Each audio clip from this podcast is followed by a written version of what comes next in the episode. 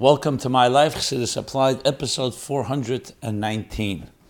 This will be a special Rosh Hashanah edition, being this is the last program of the year, Tavshin Pei Beis 5782.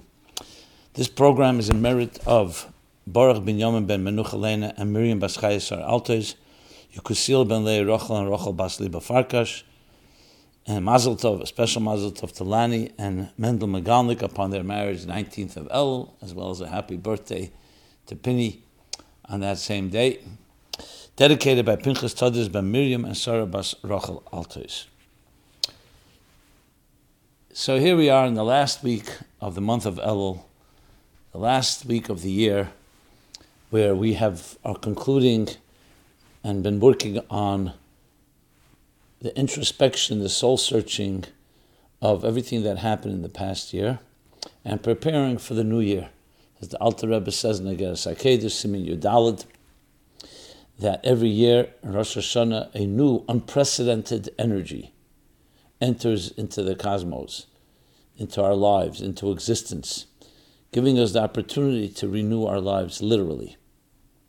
We have to make the keli, the container for that. That's through our work of the prayers and the blowing of shofar, the sounding of the shofar on Rosh Hashanah. And of course, the more we prepare before that, the more the container is is is, is uh, the healthier and more expansive and wider is the container, and it can draw down more of that special energy.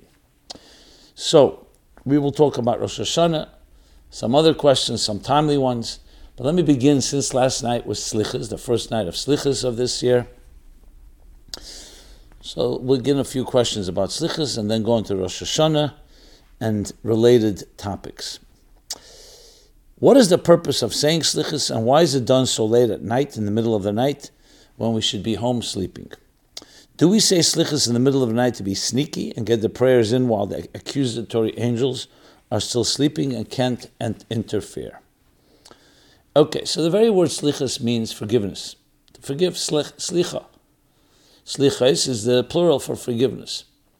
Forgiveness in, uh, in Judaism is a very fundamental concept. And it's also, if you think about it, for the human race. It means that no matter what happened in life, you can always ask for forgiveness and you can always gain forgiveness. In the case of the general case of, of this month of El leading to Rosh Hashanah Yom Kippur, we know the story. After Moses received the Torah at Sinai, 39 days later, the Jews built a gold calf. They completely betrayed God. It was a serious crime, equivalent of total infidelity. And yet Moses, after breaking the tablets, went back on the mountain and prayed for their forgiveness. And that's in essence what this entire period of time is about. The 80 days from Yud Zayin Tammuz, Shavasa B'Tammuz, when Moshe broke the tablets, it's 40 days till Rosh Chodesh El. Moshe prayed, but was not successful. Then another 40 days from Rosh Chodesh El till Yom Kippur, and that's where he gained forgiveness. Forgiveness, Yom Kippurim, Day of Atonement. So forgiveness is a fundamental concept in the idea that we live in an imperfect world. We are people who are imperfect, and we will make our mistakes, but we can always regain trust, and rebuild our love and our relationships by asking for forgiveness. So it makes total sense as we prepare for Rosh Hashanah, we start saying slichas. Now, why do we do so at night? And why do we do it at midnight or after midnight or 1 a.m., depending on the, the time? What the zone you're in is, as we say in the slichas, Meitzoi Menucha, B'Meitzoi Menucha. We want it to be as close to Shabbos as possible because we want the energy of Shabbos, the Menucha, the peace, the inner serenity of Shabbos to spill over. Because the slichus is not just, as many people think, a negative thing. Oh, I did all these bad things and let me ask for forgiveness. It's actually a positive thing. It's coming from a sense of accountability and a sense of connection that when you love someone, you're accountable. You want to say, I'm sorry. You want to clean up your act. You want to do whatever is possible to regain trust and rebuild the relationship. So we want to have the power of Shabbos Mitzvah Menucha. However, as Chazal tell us, as our sages tell us, and especially explained in Kabbalah, night is a time of gvura, a time of judgment. But the night itself breaks into two parts. Till midnight is, is, is more severe uh, judgments. From midnight on begins become more lenient judgments. So when do we do it? As close as possible to Shabbos, but in the second half of the night, when it begins to soften up. Night has many qualities, has many challenges. Slichus is right there after midnight. We learn the Gemara also that, that David HaMelech would get up after midnight, and that's when he would sing his praises. We don't say Tehillim before midnight for the same reason. So, so but now uh, the slichas, the other days of the week will be early in the morning because that's when a chut shal chesed, when at dawn a certain chesed breaks. But in the beginning, the first slichas you want to do as close as possible to Shabbos, and middle of the night, where there is some gvura, but it's still gvura that we can so-called handle. That's also conducive for us to be able to help us that that introspection that's necessary of I don't want to use the word judging ourselves, but in, but soul searching and the accountability that allows us to rebuild our connection. And that's the short of it.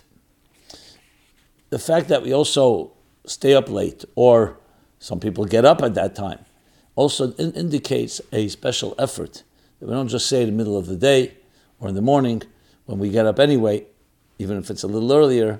But middle of the night, it shows also on the element of piercing the darkness of the night with what the night represents, all the darkness in our lives. And what are we saying then? You, you are God, you're the gracious one, the charitable, the kind one. And invoking all the elements of God's compassion, Yud Gimel Midas Sarachim, the 13 attributes of divine mercy and compassion that we invoke, starting with Slichas and then continuing through the Yom Neraim, especially at Yom Kippur. Okay, so that's a pre- preparation. And above all, it's in addition to the actual prayers of Slichas, it's the feeling. It's recognizing, not just lip service, but understanding that we're connecting. And as such, this prepares us the coming days now till the countdown, till Rosh Hashanah, where we say Slichas now every morning as I said early in the morning before the prayers, and leading all the way up to Erev Rosh Hashanah, which will be next Sunday. So, with that, let's go straight into Chassidus applied to Rosh Hashanah, talk about Rosh Hashanah. So here's a whole series of different questions that came in, and I'll begin with Has anyone made a nice acronym yet for the new year 5783, Tafshin Pei Gimel? Well, the Rebbe in the year Tafshin Mem Beis, I believe was the first time the Rebbe said an acronym, Teishnaz Bias Mashiach. Then the next year was Tafshin Mem Gimel Teishnaz Gulas Mashiach. Teishnaz Divrei Mashiach was in Tafshin Mem Dalit. And um, and then the Rebbe went on Tafshin Mem Hey, Tafshin Mem Vav. Melech HaMashiach Vav. And so on. Um, obviously, when the Rebbe says an acronym, it's, it's standing on solid ground. But Chassidim and people, I assume, want to continue the custom. So I'm sure there'll be those that speculate. I mean, the closest thing we know the Rebbe did say in Tavshin Nun Aleph, but Tehesh Nas Aren the Flois, then the Flois Bakoil and Tavshin Nun Beis. Since the Flois and the word Plois have a certain similarity, we don't know what would have been Tavshin Nun Gimel, but you could say ployes gedelis, great wonders. And we know from the pasuk, kimet seischar, rena mitzrayim, uh, kimet seischar mitzrayim rena that I will show you wonders like it was during the time of the days of Mitzrayim. So perhaps Pelois or Pelagodl or Pelois Gdolis, which of course includes the greatest wondrous thing of all, which will be the Gula Mitis Vashlema. But this is speculation, and I'm not going to give it any type of uh, definitiveness except like the Rebbe Rashab said, he didn't like when people gave interpretations in Tanya, but if it has in yiras shamayim, he didn't mind. So if it has in yiras shamayim in our efforts to bring the Pelois Gdelis and the brachas of God, that God should send us wonders, not just blessings, but blessings in a wonderful way, with a, in a Peladika way. Chassidus explains Pella is the level of Keser, Nifla, that it's something wondrous, beyond the rational. And Pella is the same letters as Aleph because Aleph refers to Chachma, the structure of existence. And the structure of existence, we want that to elevate that and integrate that with the wonders that are beyond the transcendent revelations. So that's just one thought, and I'd love to hear your feedback. Here's a good opportunity. Please go to uh, chassidusapplied.com. There you can submit any question, any comment, any suggestion, completely anonymous. So it's a good time to mention that, where you can also find all the archives of previous programs, as well as many other very valuable resources around how to apply Chassidus to our personal, emotional, psychological, and spiritual lives.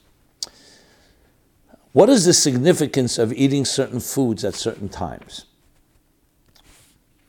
If someone dips an apple in honey on Rosh Hashanah, will they automatically have a sweet year? If someone eats a pomegranate, will they have more children than King Rechavam? Is there any science behind this, or are these acts merely symbolic? well, the symbolism is obvious. Sweet apple, honey, there's certain sweetness. But there's something much deeper than that. We know, especially when you learn Chassidus, that there's the concept of nishtal shalom mehen. Alter Rebbe uses that term in Tanya chapter 3, where he speaks about how the faculties of a human being, the ten faculties, evolve, nishtal shalu, from the ten spheres above. Everything in this material world is a personification, an embodiment of spiritual energy. So just like we say that water is made of H2O, so the element of water, H, uh, water rather, is made of the elements of hydrogen and oxygen, which in turn are made of different molecules, which in turn are comp- comprised of different atom- atoms and subatomic particles. So if you go deeper, there's spiritual energies that, that define water. Chesed, for instance, is the spiritual archetype from which water originates. Gvura is the spiritual archetype from which fire, Aish, originates. And that's why the properties of water and the properties of fire are very similar to the properties of chesed and gvura, respectively. Obviously, this is physical and that's spiritual. But the same is true when you say something is sweet, like honey or apple, the sweetness is because it evolves and originates in spiritual sweetness. So, in addition to the symbolism, it's actually you are in some physical way manifesting sweetness. Now, like everything in life, is it a guarantee? It's an effort to make a keli a container for these blessings. So the sweetness will express itself one way or another. But it's not like a magic pill where you just press a button and that happens. It also comes down to things we do, our actions. We have to also make kalim for sweetness. So in Judaism, there is no magic pills. There are no buttons to press. You do what you have to do, and these blessings manifest. Sometimes in a more revealed way, sometimes less revealed way. Ultimately, God decides, and there are many different factors, mysterious factors. We can't always determine why exactly the sweetness came in this moment and in that fashion or this form. But that's how blessings manifest in this world. Okay. What benefit do we achieve by saying the Hebrew words of davening in the Siddur if we don't know what they mean? So, firstly, what stops us from figuring out what they mean? It's a thing called Pirush Hamilas says, I've explained many times in my book 60 Days, which is a companion that many people use for these days, 60 Days, a spiritual guide to the high holidays. I have a whole section called uh, Beyond Lip Service, Prayer, How to Pray. Prayer is an art. It's an art, also science. And prayer is how to pray, is besides saying the words, is also focusing on different words, word, specific words. Even if you don't understand it all, it's always good to take uh, one prayer, two prayers, focus on the words, look at the English translation or whatever translation that works for you, internalize it, and speak from your heart. But at the same time, prayer does have power of its own. Obviously, tefillah b'lei kavana, it says, prayer without intention is like a body without a soul, but it is a body. Because like David HaMelech asked, he asked Hashem, that may the words that I cried out to you when I was in need and in distress, may these become the words in the lips of Jews throughout history, throughout time. Human beings will use these words to speak to you, and God granted him that request, which is why so many of the prayers are, part, are, are verses from Psalms, from Tehillim. What's the point? In other words, it's like musical notes. Think of it as musical notes that have a particular power to pierce the heavens. Now, the truth is, you can speak to God in any language you like, in any way you like. God understands all languages, and above all, the language of the heart. God wants our hearts. However, I won't call it a shortcut, but imagine you also know the musical notes to play. Shema Yisrael, the other tefillas, Menesra, or the tefillas in Yom Nerayim, Malchis, Echrei Shefris, I'm just using just examples. These are words that are saturated, firstly, with divine verses that God Himself gave us these verses and said, use these verses when you want to speak with me. And secondly, they were the verses used by David and thousands of years of our beautiful men and women and our leaders and our ancestors. These are the words they've used when they poured out their hearts. So when you're using them, you're actually invoking that strength. The more you can understand it, obviously, the more meaningful it is and the more internalized it can be. But at the same time, do not feel bad. It's very difficult to say to someone to read the whole Machzor and say they understand every word. Even scholars would take time. I mean, how long does it take to read a book like that? Avdil? It takes hours and hours, and yet our prayers don't take all day, even though Yom Kippur we're in shul all day. But there's a lot of prayers to say. So the focus is, as the Alter Rebbe says, better to say one prayer with a lot of kavanah than just a lot of prayers without kavanas. Now we also have a chazan, a shliach tzibur, who's meant to exactly do that. For those of us that don't fully understand or don't have all the kavanah, the shliach tzibur prepares, and he's meant to represent us, in addition to our own individual prayers. The bottom line is, take it personally. You're speaking to God, your partner, your creator, your father, our king. So there's a personal relationship here. And in a personal relationship, you can pour your heart out in any way you wish and speak from your heart the things that you need. We hear about, we read in the first day of Rosh Hashanah how Chana, Chana poured out her heart for a child. And it says clearly, she's pouring out her heart to God.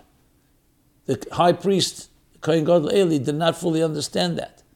But however you explain it, he thought she was just drunk. She was just uh, mumbling words.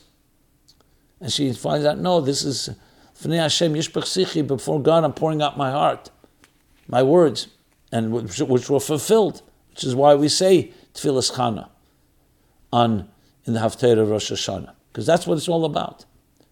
Speaking from your heart the things you need, the things that that that your family needs, the things that people around you, whatever that may be, in children, health, parnasa, livelihood, peace, shalom bayis, of course, the prayers for Geula, the prayers for everything that human beings and you need in your life and the life of everyone around you. Okay. Is there something magical about those words that when they're just simply pronounced, even if the reader doesn't understand the words, that they open up channels, open channels of blessings? That was the second half of the question, and I forgot to read it. But the answer is clearly yes. But I wouldn't call it magical, I would call it divine. Divine words that have access. It's like when you heard the words from God Himself, as He says them in the Torah, or He says them through the Nevi'im, and through the, His great, uh, the great tzaddikim and tzidkonias throughout history, those have, words have power. Yes. Okay, next question. Do some people have more power to bless others? During the month of Elul, it's customary to bless each other Absolutely. And now, as we come to the end of Elul, for sure, just increases, and that's the as we go into Rosh Hashanah. It made me think about the power of blessings and the value of the blessing based on who gave the blessing. We are taught that some people have an extra power to give blessings. For example, a tzaddik, a kohen, and a king can always give powerful blessings. A chassan and kala, the first week of their marriage. Some say a person on their birthday has the power to give brachas. Is there a definitive list of who has the power to give brachas that Rabbi Jacobson can discuss on his Sunday night podcast? So we can know who to turn to in order to get as many valid, powerful blessings as possible before Rosh Hashanah. Although I'm writing this note anonymously, just in case I make the list, I want to offer a bracha to Klal Yisrael for the new year of 5783. May Hashem bless and may it be Hashem's will that this year we'll see the full revelation of Mashiach. May everyone be blessed with an abundance of revealed and hidden blessings, and may we have the vessels to collect and contain these brachas and bring them into our physical reality. For an abundance, for an, for an abundance of parnasa, good health, healthy children, good shidduchim. May it be a, be a year of unbridled simcha, joy, and good news for Klal Yisrael, collectively and for each Jewish person and righteous Gentile individually. May everyone have the inspiration and capacity to increase in acts of goodness and kindness. Amen. A loud Amen, which I'm sure all of us appreciate. And I will second that blessing. I will conclude this program with my blessing. And we all bless each other and should only be brachas begoli, tevanir vanigla in a revealed way that we can appreciate. So, in response to your question, everyone has the power to bless. Everyone. I mean, we even find that even people who are not Jewish will bless you, they will be blessed. Which means that everyone has the power to bless. That's how Hashem gave us that power. Simply means that you can bless someone and send them good wishes and bestow them good, good tidings and good, um, that they should have blessings in every aspect of their life. Now, obviously, like it is with everything, everyone also can pray to God. But there are people who either worked hard on themselves or have additional strengths, which we ask them to also pray for us to God. They pray for us for God because they either, as I said, have more experience or more higher spiritual level. You mentioned Birchas Kohanim, for example. The Kohanim were given by Hashem blessing to bless us. The two interpretations, that God blesses them, or God blesses us through their blessing. Regardless, the point is that they have, and the same thing you mentioned, Tzaddikim and the, Melech and others. So I don't know if I have a list, and I don't know if the list is the way to go, but wherever you can get a blessing, by all means. Whether it's a birchas from an individual that's just a, a, lay, a regular layperson is a great thing, or if you get a blessing from a rebbe, you get a blessing from a tzaddik, from of course birchas kohanim we say on uh, Rosh Hashanah, we'll say it on uh, the different holidays and uh, and so on. We say every Shemoneh Esrei. In short, not the Kohanim, but the the the Shliach Tzibur. Sfardim say it every day, even outside of Eretz Yisrael. And um, so we have different customs regarding brachas. So any bracha, wherever you can get a bracha, by all means. That would be my response. Is it advantageous to go to the top of a mountain to daven because it's closer to the heavens? Or do we say Hashem is everywhere, so it doesn't matter where you daven? The latter is correct. Hashem is everywhere, and therefore you can daven anywhere. Malay kol aretz kvedei, Abish is everywhere. You can access him anywhere you are, especially during these days. B'chol kareinu alav, we say, it says uh, karua b'yesei karev, dirsha Hashem b'motzei karua b'yesei karev, that Hashem is more present, which means more revealed. We have more access. Now, obviously, there are places that are more conducive to davening, namely the Amigdash Ma'at, a sanctuary, a, shul, is Amigdash Ma'at, which is Ma'at, a mini sanctuary similar to the Beis Hamikdash, the time of the Beis Hamikdash. That's where the divine presence rested. Even though elokus and godliness is everywhere, but there are some places that there are less layers, there are less blocks, there are less concealments. Now, going up on a mountain, some people will go to the field or go in a more secluded place because less distractions.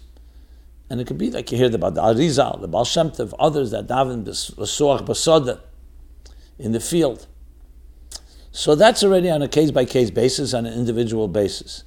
There's no mitzvah to go dafka on a, on a mountain anywhere, it says. Some people may, you know, that concept. Moshe went on the mountain when he received the Torah. But it doesn't say anywhere that Vilna has to be on a mountain. But the idea of going in a more secluded place, that concept exists.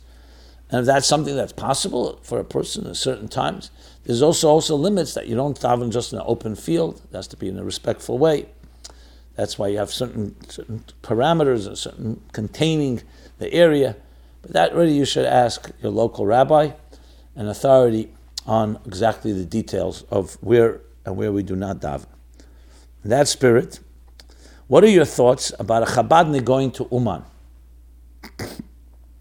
So Uman is the city where the the Breslover, um, Nachman Breslov, is where he is interred. There's his oil, and it became in the, la- uh, in the last years very popular destination. Rosh Hashanah, tens of thousands of Jews go there, which is beautiful. People find inspiration and so on. For a Chabadnik, Look, there's the story in Hayom Yom where there was a, one of the tzaddikim of the time, the Alter Rebbe, said to one of the Chabad Chassidim, he said to him, once you come You were Makabal from your Rebbe, the Alter Rebbe. Now come and I'll teach you a new derech in Avedis Hashem. And he, he rejected the offer, respectfully. When he, when he was pushed and the man said to him, why, the tzaddik said to him, why, are you not a chassid? Am I not a Rebbe? He says, a Rebbe you are, but not mine. A chassid I am, but not yours. So this, is this isn't just a matter of loyalty, it's a matter of a commitment and a dedication that you have a derech. It's like there's a nasi. We have one Moshe Rabbeinu. There's a nasi for each tribe. That doesn't take away, but there's a certain element of a connection to your Rebbe. This does not mean that another Rebbe does not have strengths. No one suggests otherwise. So I am not here to pass on what you should do as a Chabadnik, someone should go to Uman and not go to Uman. But the Rebbe did write to a chassid who asked about going to the Alter Rebbe's oil. And uh, the Rebbe said, How many times have you gone to the Frierdiker Rebbe's oil here that you're running to, to Europe to go to the uh, Alter Rebbe's uh, oil? This is the Alter Rebbe. Now, you can interpret that in many different ways. You can also interpret that a matter of are you going, is it more of a sensational thing? Is it more of a chitzenias thing, an external thing? When I say sensational, I don't necessarily mean in a negative way. I mean more superficial. There's the element of primius, to be with your Rebbe. And uh, so everybody has to make that calculation. So I'm not going to go and say, this is not, even if I were to say to a Chabadnik, what are you doing in Uman? Go to 770, go to the oil, go somewhere that you connect with as a Chabadnik. That is not in any way to throw any aspersions of anyone that goes to Uman. Like I said earlier, where a person finds yiras shamayim inspiration, everyone has their way of doing that. And, and it's prefer, perfectly legitimate. There's no, no people go to different places that, that to touch them. So that's the way I would respond to this question. So I would suggest you speak to your mashpia, speak to your heart and soul, and look into sichos and maimorim, and see where your connection lies. I think it's important to have that element. Sometimes having more than one Rebbe really end up having not one Rebbe because it's like, I don't say running from one to the other is a connection. Is like this is your regiment. This is your, this is your, um, this is your part of the army. You're been mobilized and you're part of this department, so to speak. So there's something about nada nada pashta, everyone having their channel. And when you're in your channel, that's the place that you should be connected to most. Dear Rabbi Jacobson, my husband plans to go this week to a mysterious holy place in the Mount Tremper forest wearing his white kittel and blowing a shofar and reciting a secret Kabbalistic incantation that, when said, will force Hashem to immediately send Mashiach.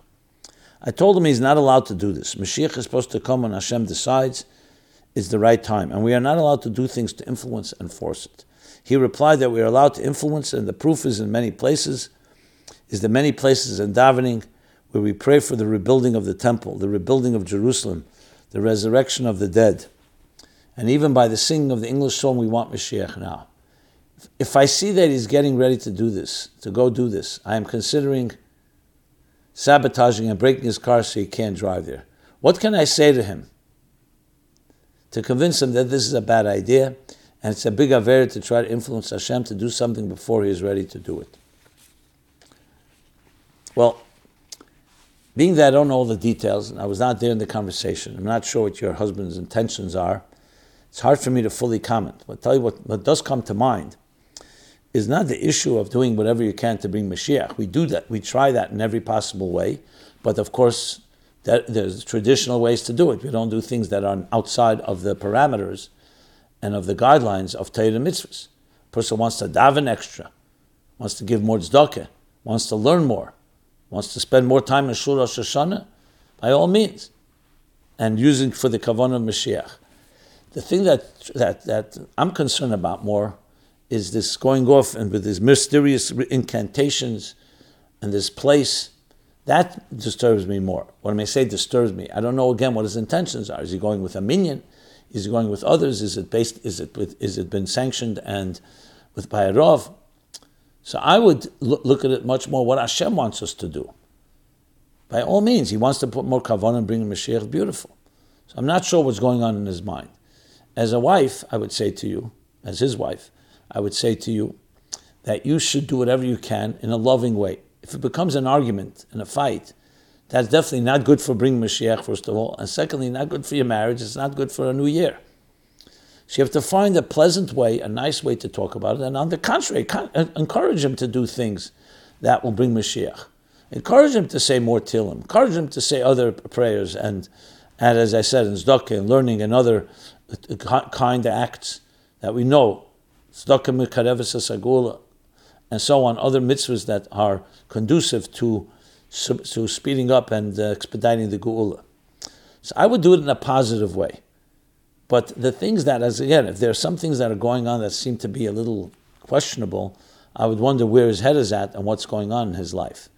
Does he have a mashpia? Does he have someone to speak to? Because it sounds a little like almost like a maverick just doing something completely on his own. But I may be wrong. Maybe there's more to it that I'm not aware of. That would be my comments on that uh, question. Okay.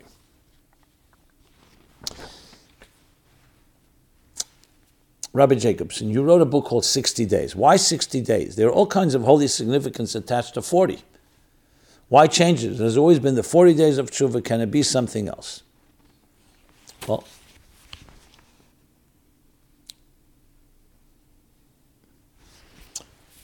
the 60 days was simply based on the fact that Elul and Tishrei, the two powerful months, are together 60 days.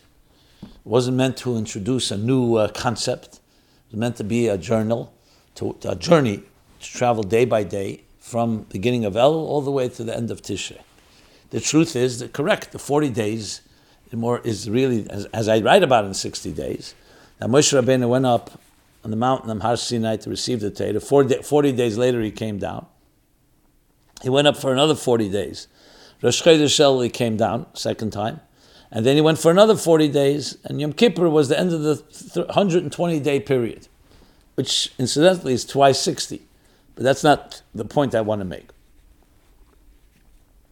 So, in fact, I'm glad you're pointing it out. But at the same time, there is something to be said about the months of Elul and Tishrei. That was my intention. As a matter of fact, by popular demand, I'm being asked to actually create the 60 days for the months now of Cheshvan and Kislev and then and then after Tevis and Shvat, and so on. But that's more of a practical thing. It's two months. It's covering two months, sixty days. It's somewhat also a self-contained period. Now, in, if you want to go deeper, are there places where sixty, the number sixty has significance? Yes, there is, but sixty days, not necessarily. But nevertheless, that's the general picture of that. Okay. Let us move now to some more related questions. So we know Rosh Hashanah is the sixth day of creation. B'chofei be'el nivra elam. The world was created on the 25th of Elul. That was Bereshis Bar Elikim. Six days later, when Adam and Chava were created, was Rosh Hashanah. So here someone asked a question about Chafei El. Let me read that question.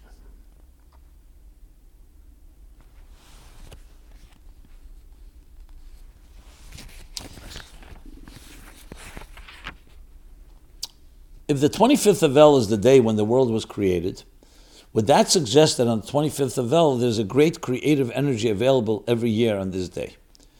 Should we use the power of this day to create new businesses, begin new projects, or generally do something creative?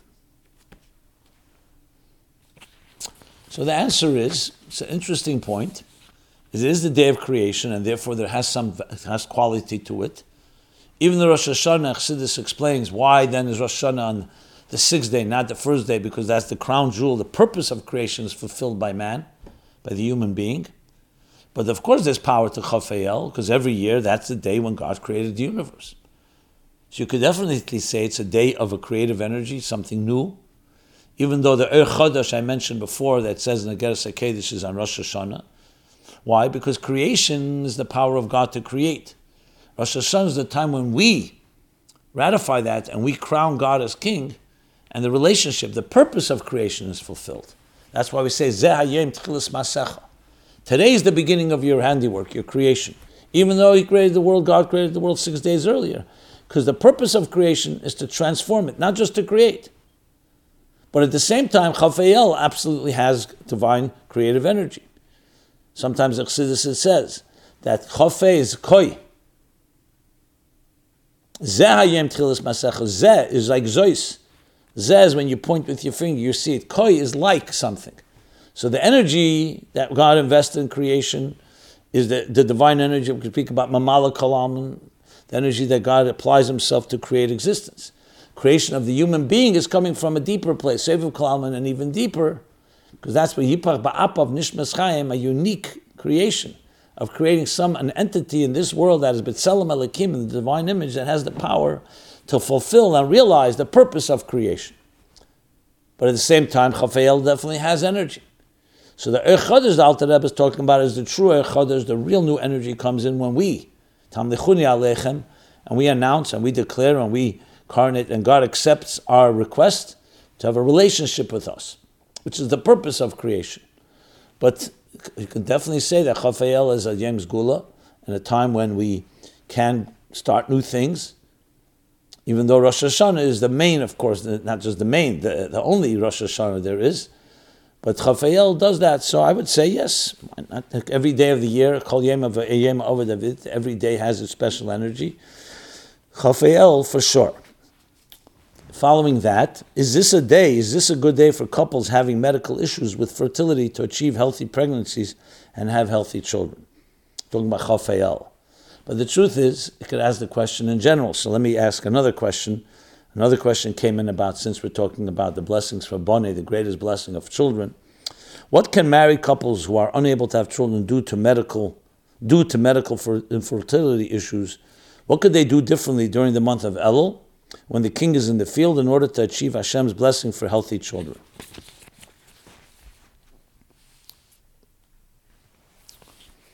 And I would now add not just Elul, but also as Rosh Hashanah is coming. And we know Rosh Hashanah, as I mentioned, the tefillah of Chana and Haftarah, blessing for a child. Hashem pokad Sarah. What are we? What's the Torah reading? Hashem remembered Sarah and gave birth and gave her the child Yitzchak. So there's no question that Rosh Hashanah, especially Rosh Hashanah, but even the month of Elul, which prepares for it, and when the king is in the field, is definitely as gula for all brachas, but especially a bracha for children. So may Hashem use, may Hashem bless every person who needs that blessing to open up the channels that husband and wife married in a sacred union should be should give birth to a child, a healthy child, and healthy children. and having nachas from these children and bringing them up that they in turn will build their homes and families and have children of their own. So that's a bracha that we have, especially in this time. The answer is absolutely. This is the time. This is the time of the year there are other times of the year that's a Yom Zgula, like Ba'imer and other times, but we're talking about this special time, Rosh Hashanah. So I would say to anyone who's in this situation, do whatever you can. The tefillis, invoke tefillis Chana, invoke tefillis uh, Sarah. The Ovis and Nimois also cried out for children. So this is a perfect time for such a thing, and Hashem should bless you that your prayer should be fulfilled, that this year you should have a healthy child, and Mitzvah Hashem in the coming years, healthy children. Yes. What can you do differently? Well, first of all, prayer, when you say it from the heart, that alone is different. You're, you're adding kavanah, you're adding intention. In addition, I would say the three pillars of everything is Torah, Avedic Mils, Chasadim. So Tefillah I mentioned, but adding in tzedakah, and adding in learning, and adding in Halchotas Tevis for the new year, and by all means, use it with the kavanah, the intention to have children. That's a, a, an excellent way to, to increase in your own activity, in your own good deeds. Torah mitzvahs, uh, behidur.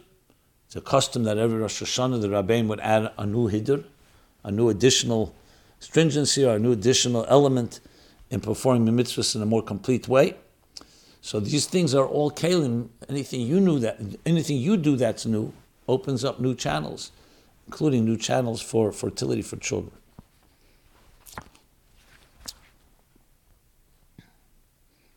So, with that, let us go to another question. It's easy for people to talk about change, but it's very hard to find someone who actually did it. If I may ask you a personal question, Did you ever change something in your life? And can you share the process with us? It's very beneficial to hear from someone with experience. Otherwise, it sounds like an abstract theory. Okay, that's a good challenge. The answer is yes, I have changed things in my life. I'm going to go through everything, long list, and I hope to change more for the better. Um, so let me use an example uh, a personal on a personal note. Everybody's blessed with their own particular unique skills, unique talents. So I have mine, like everybody is blessed by Hashem with these things. But part of these talents also have their challenges. One of the challenges is that when you're skilled at certain things, you can become somewhat um, create. If you're a creative person, artistic type of person, it can have an element of selfishness, where you're focused on your creativity, on your expression. You can also have at times when you're have blessed with an intelligence that you have a measure of skepticism. And the work that was necessary in my life was to harness and to balance of a certain free spiritedness. Free spiritedness has a lot of qualities, but it could also have a lot of uh, challenges. And to make a decision to actively commit to things and not just be a free floating spirit, to be more grounded and so on, is, uh, was, is not an easy thing. And it's, it's actually an ongoing effort and with all its unique challenges. Now, how do you do that? It's when you make a decision the commi- decisions have to be made in life. You can't always prove something. You can't always establish this is the way it is because still, like you say, it's hard to act- activate that change, especially when your nature is a different type of nature. So when you make a commitment, it's like I'm going to join the army. Now you're joined. Once you're in, you just don't. And, if you're if you're a person of integrity, you don't just give up. So my life, a lot of what I've done, there has been some changes and including changes like uh, deadlines or things you need to achieve. As I said, overcoming certain challenges you have in, in your own personality comes to a commitment, and you stick to that commitment. That's where change happens. Commitment, real commitment, unwavering commitment. And especially if you love what you're doing and you're connected to it, and you really, it's a labor of love, obviously makes it easier. So it's not like pulling teeth, and you have to go against the grain of every part of yourself. But change always is difficult because it's uh, the comfort zone. Everybody has their comfort zone. And comfort zones are comfortable for a reason. But you never grow from that. So I would say to any person who's looking to change, and all of us should be looking, commit to something. Especially with another person. Commit to learning with someone, commit to a class, commit to a certain volunteer volunteer program. The commitment, even in a day when you're not in the mood, will compel you. You know, you're bound to it. Just like you have a job, you may not always be in the mood to go to your work. You know, but you're committed to it. Especially if the commitment again is something you enjoy, something that's pop, powerful and positive. Especially when you see fruits of your labor. So that's one thing. Another thing I could say in my own case, you know, um, when you're a dreamer and you're idealistic, it's beautiful. You have like a vision for things, but sometimes execution bringing it into action is sometimes difficult because it's more concept in theory, exactly as you write. So one of the things I've had to work on is to make sure that I try my best to not remain just in a vision place, theoretical or conceptual, as beautiful as it is. And you imagine, you know, in any second it can be implemented, but implementation has its own art and its own excellence. So this includes not always you can do it yourself, so you bring other people, you hire people, you work with others. So remember, there are things that we ourselves may not be excellent at, but that doesn't stop you from being, if you're committed to success, bring other people on board. So that's yet another thing, just as examples. Um, another element would be, you know, there's a certain element of when you have certain, uh, I guess, insight, you also could be critical and judgmental. I would say when I was younger, I was a little more abrasive, maybe a lot more abrasive. Critical, not always expressed it, but internally. And to work on that is also a change to make sure that you tame that or you focus and harness it toward positive things. And it's still at times, sometimes there's an inclination, you see something right away, you know, you see the weak point. And to be able to, to be able to direct that toward the positive, toward a productive critique or to productive ends, is a challenge. But all these things come back down to being introspective, having integrity and sincerity, and above all, commitment a commitment to a cause that's greater than yourself. That's what carries you. So instead of you being carried by your moods and your vicissitudes and ups and downs, it's being carried by the commitment in your life. I never underestimate that. That is a tremendous element. In many ways, you can say Rosh Hashanah is all about commitment. What does it mean to crown God as king? We're committing to you.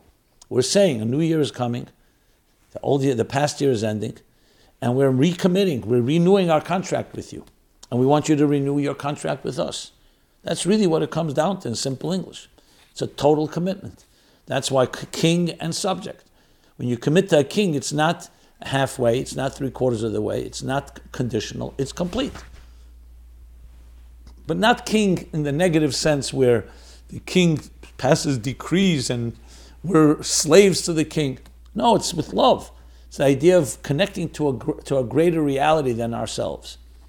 That commitment is the essence of Rosh Hashanah, Yom Kippur, the whole period of this holiday period. So that connects it all as well. And that's why committing to something new in the spirit of this contract, in the spirit of this relationship, is beautiful. Saying, I'm committed to you and I'm going to demonstrate, I'm going to do a few new things I've never done before. It could be in quantity and quality. That's how we prepare for the new year. Okay, since we talked about tzedakah, let me take this to um, a few questions about tzedakah that can be connected. You know, we say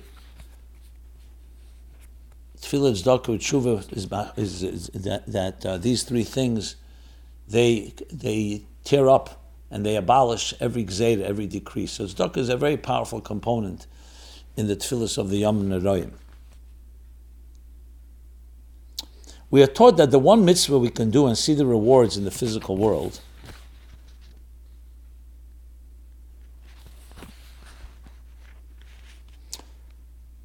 is giving tzedakah. God even says, "Test me, test me out, and you will see." But my question is, how does this work? And is there a timeline for when we see the reward? Can someone give tzedakah and right away the same day see the reward, or can it take many years until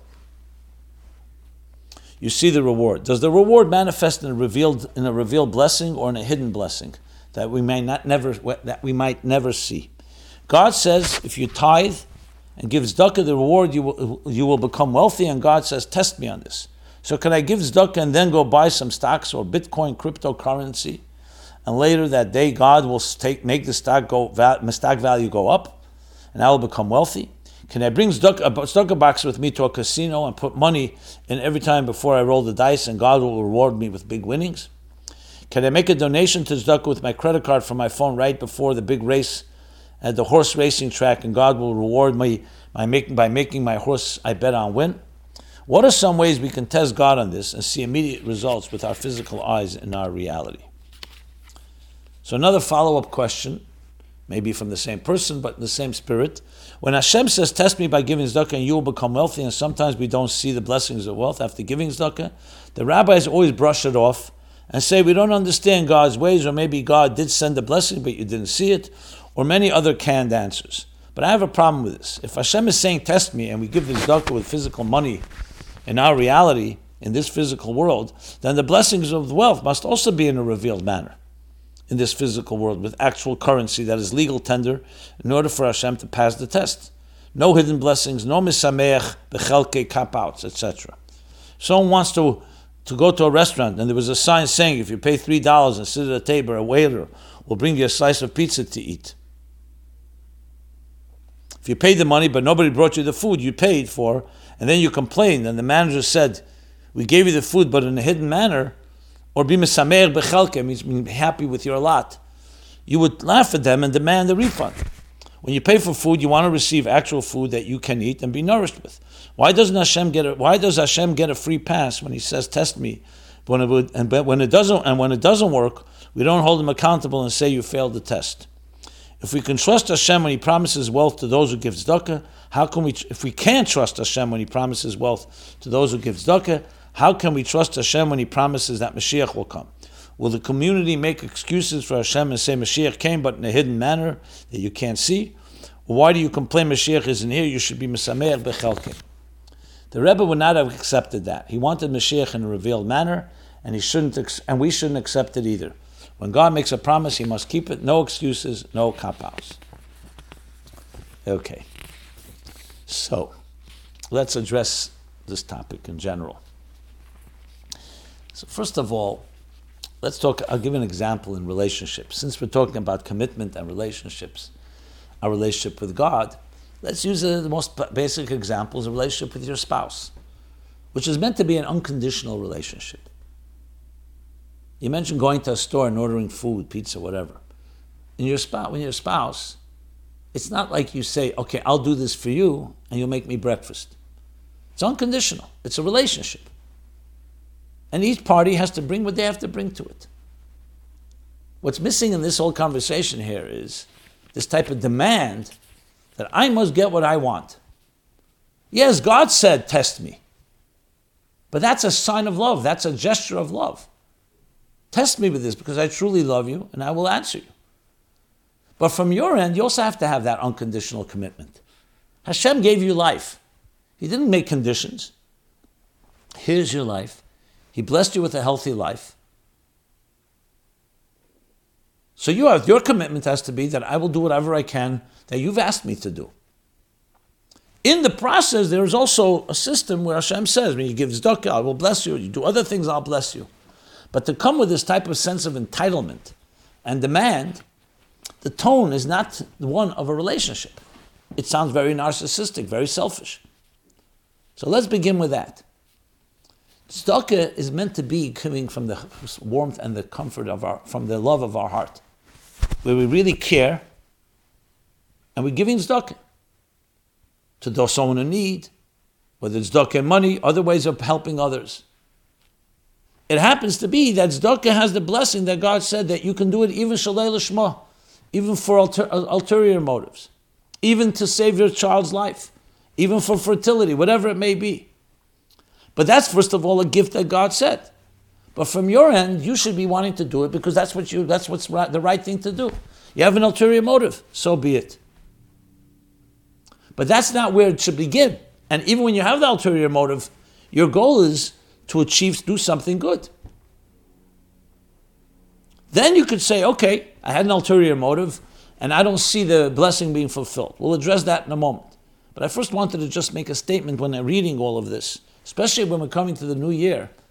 How many tzedakahs have we received in our lives, from Hashem and from others in our lives? And we just take it for granted? Have we repaid our parents, friends, others that have helped shape our lives and blessed and given us so sustained us, helped us, supported us. Alter Rebbe, famous story when the Chassid came and gave a whole list of things that he wants and needs. And Alter Rebbe then said to him, You're telling me everything you need. And what are you needed for? So the first thing I would say as we stand before Rosh Hashanah, the first step is to ask, What do you need it for? At the same time, we're told clearly, Agos Maimonides Chassidus brings Lukut in many places, that we ask for Gashmis. We're not just serving, we're not just here committing to Hashem, we're also asking for our needs. But why are we asking for our needs, whether you know it or not? Famous state of the Baal Shem Tov is because your neshama needs. Sometimes it manifests in ulterior motives where you see the need for a child, for parnasa, for other things. But that's the context. So now let's talk about tzedakah for ulterior motives or tzedakah as B'chanuni number says, and God says, test me. I'm not giving excuses for God. God does not need me secure enough and can take care of himself. Doesn't need our excuses. We don't know God's mysterious ways. That's all I would say to you. We absolutely believe that God will fulfill his promise. And very often we see it. And if you go with that unconditional element, how many times the Rebbe said, make achlot and give tzedakah. The Abishter will open up new channels. And we start saying, and, but, but I'll only do it on condition if he opens up new channels. The Rebbe says, no, he's your partner. Bring him in into business, and your partner will make sure that it'll succeed.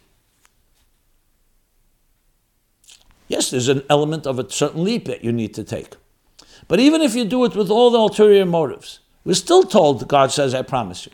But then there's God's mysterious ways, which I'm not going to explain. I'm not going to say it's hidden it'll happen afterwards, or like you said, Misamer Bechelke. They, they're, oh, they're probably all true. But I don't know. But it's an attitude to life. Life is a gift, life is a blessing. You were put here for a purpose. Are you thinking like that? Are you really bringing God into your life? Or only when, when you need something, you say, hey, you know, here, instead of me going and pressing and going gambling, which I'll talk about in a moment, I'll pray to God. And it's like pressing a button and the money will come running down. It's a relationship with God. Why are you turning to God? It's like once somebody came to the Frierdiker Rebbe and asked him for advice in business. And then he asked for a bracha, and the Frierdiker Rebbe gave him a bracha and told him he should add in Torah and Aveda. And the guy was like somewhat resistant. So Frierdiker Rebbe said to him, you ask me advice in business area, that's not my expertise. But when it comes to the, my area of expertise, Avedis Hashem, there you're suddenly not interested in what I have to say. I don't know the exact words the Frierdiker Rebbe used. Same idea. Why are you turning to God? But because you think someone, because God, you, you, read somewhere that God says you pray and, and gives duck and suddenly I'll give you treasures. Even if that's your motive, God also says, fine, I accept that too. But think about it from your end, from a mature point of view. Then finally, Yes, we ask, we give tzedakah. That's an avodah. We make a keli, but you have to also do a keli that the Eibushter wants. To go gambling, horse racing. You gave other examples, are not necessarily halachically acceptable, even if they may be. You find a loophole. They're not necessarily lefnim sadin. Definitely not midas chassidus. So I would not use these ways to try to gain that wealth. Is it possible? The Rebbe tells people about buying a lottery ticket. One ticket. That's the keli you make. You start buying too many tickets, then you're not really trusting Hashem's blessing. Because if He wants you to win, one ticket is enough. So, going gambling and the other things you mentioned is not the way to make a keli for the birchas Hashem hitashir. Ways to give tzedakah to a moisa, to an individual, to a person in need. People who need tzedakah. That's the way to do it if you want to make the proper keli. So this is some of the thoughts as we go into Rosh Hashanah about tzedakah. Let's uh, address one or two more other topics. Since we're coming from Chayel, let me just do a follow up on Chayel and another follow up. See here, yeah. On Chayel at a it was mentioned that the Baal Shem Tov's teacher was Achia Sheleni. Was this, was this the same Achia Sheleni mentioned in Tanakh? If so, are we supposed to believe Achia lived over 3,000 years until the time of the Baal Shem Tov? Or was it the ghost of Achia that came from Gan Eden to teach the Baal Shem Tov? I wouldn't use the word ghost. Uh, I would use more if you want a, a Gilgul or, uh, or a, a Ruach or, um, or a Chelik of his Neshama. If a tzaddik that passed away a long time ago is able to come back to teach someone Torah, what can we do to get Achia Shlena to come to our house and teach us Torah? I wouldn't mind walking through the forest and having the Frierdiker Rebbe meet me under a pine tree and teaching me an amazing mimer. Or how can I get the Maharal of Prague to meet my son after yeshiva and tutor him in Gemara so he can pass his exams? I appreciate the, the light tone that many of these questions come. I hope it's not just because it's anonymous, but so be it. So let's just uh, deal with Zachia Shaleni.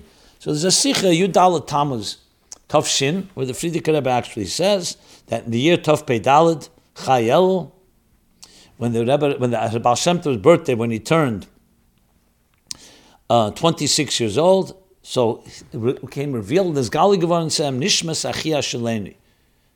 The Baal Shem Tov called Achia Shaleni the Baal Chai, Chai Yechida. And he learned with him for 10 years, Chamishe Chum Sheter. 10 years later, when he turned 36, he was told by the Bal HaChai, which is the Achia Shaleni, and uh, the Frierdiker Rebbe writes that his uncle,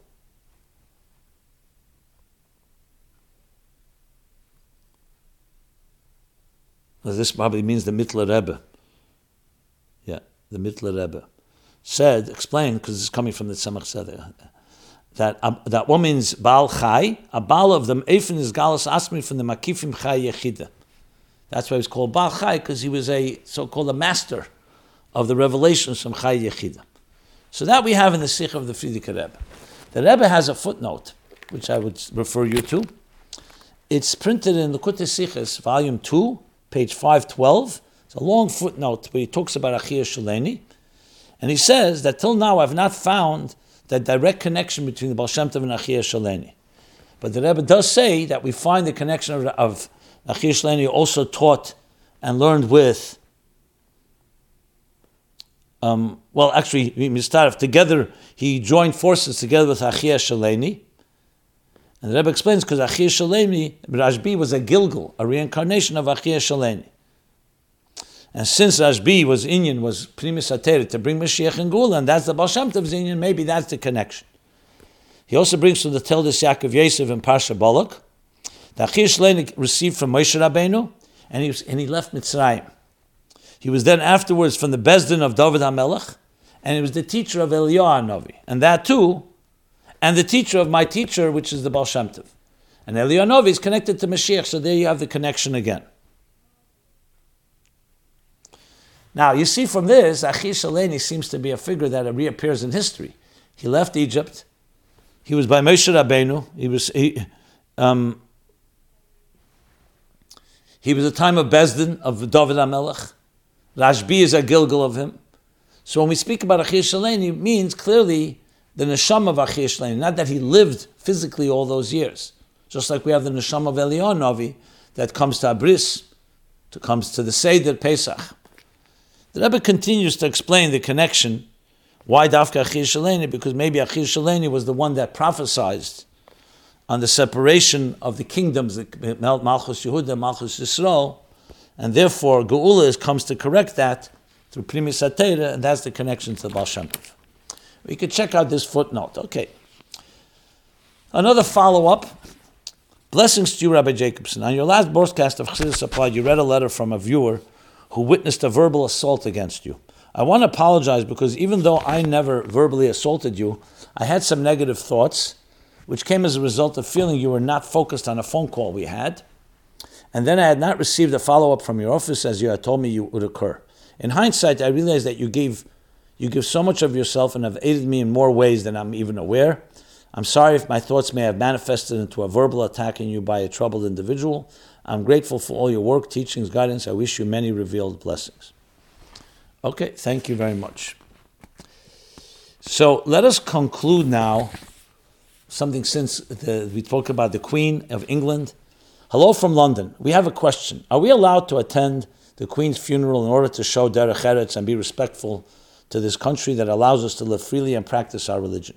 The problem might be if we are standing in the street at her funeral procession, as, as her funeral procession passes, there may be a, there may be a symbol of Avodah Zarah, such as crosses or pictures of Yoshke or, or Psula, Mary being displayed, and perhaps someone might mistakenly think because we are there, we agree with those idolatrous symbols.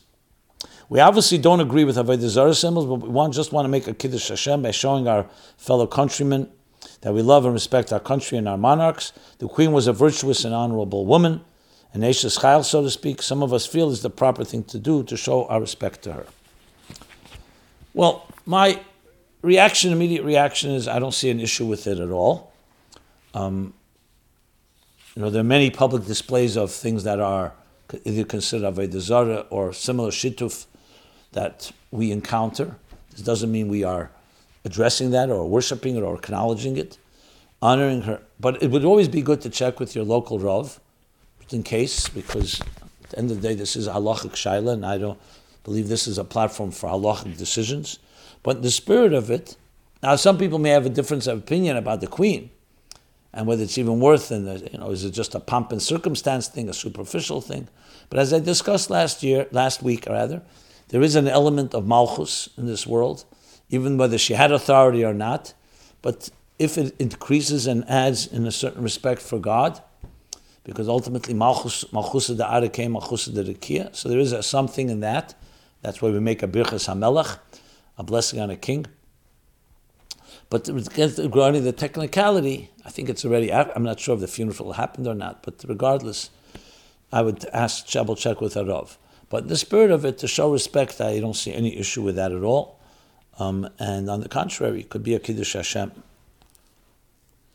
So with that, I will, I will um, conclude this week's episode and uh, wish everybody being that this is the last episode of this year, Tafshin Pei Beis, been a great honor, great zchus and merit for me to continue doing this program with your support. Number one, the support simply of their listening, posing and submitting questions of all sorts, and as well as monetary support. Because at the end of the day, this is a free program. A lot of work and research goes into it. So I definitely encourage you, especially in the name, in merit of the new year, to help us, go to chassidusapplied.com slash donate, and please help us with a generous donation to cover the new year. So your support and partnership is vital. So I want to give you all a blessing. That should be aksiva v'chsimateva, l'shana teva masuka. Both begashmis and beruchnis, and beruchnis and begashmis. Bon achayu mezene reviche. Healthy children. And abundant parnasa and all in good health and abundance. And may we finally merit to the Geula Amitis Vashlema, which will bring all the brachas with it. Teheshnas Pelois Gudelis. May your prayers go straight to Hashem. May you respond directly in a revealed way. Everyone should have a good Gibench to Yar. And I will see you not next Sunday because it's Rosh Hashanah, but the following one between Rosh Hashanah and Yom Kippur a very, very blessed year in every possible way. This has been my life, Chassidus Applied.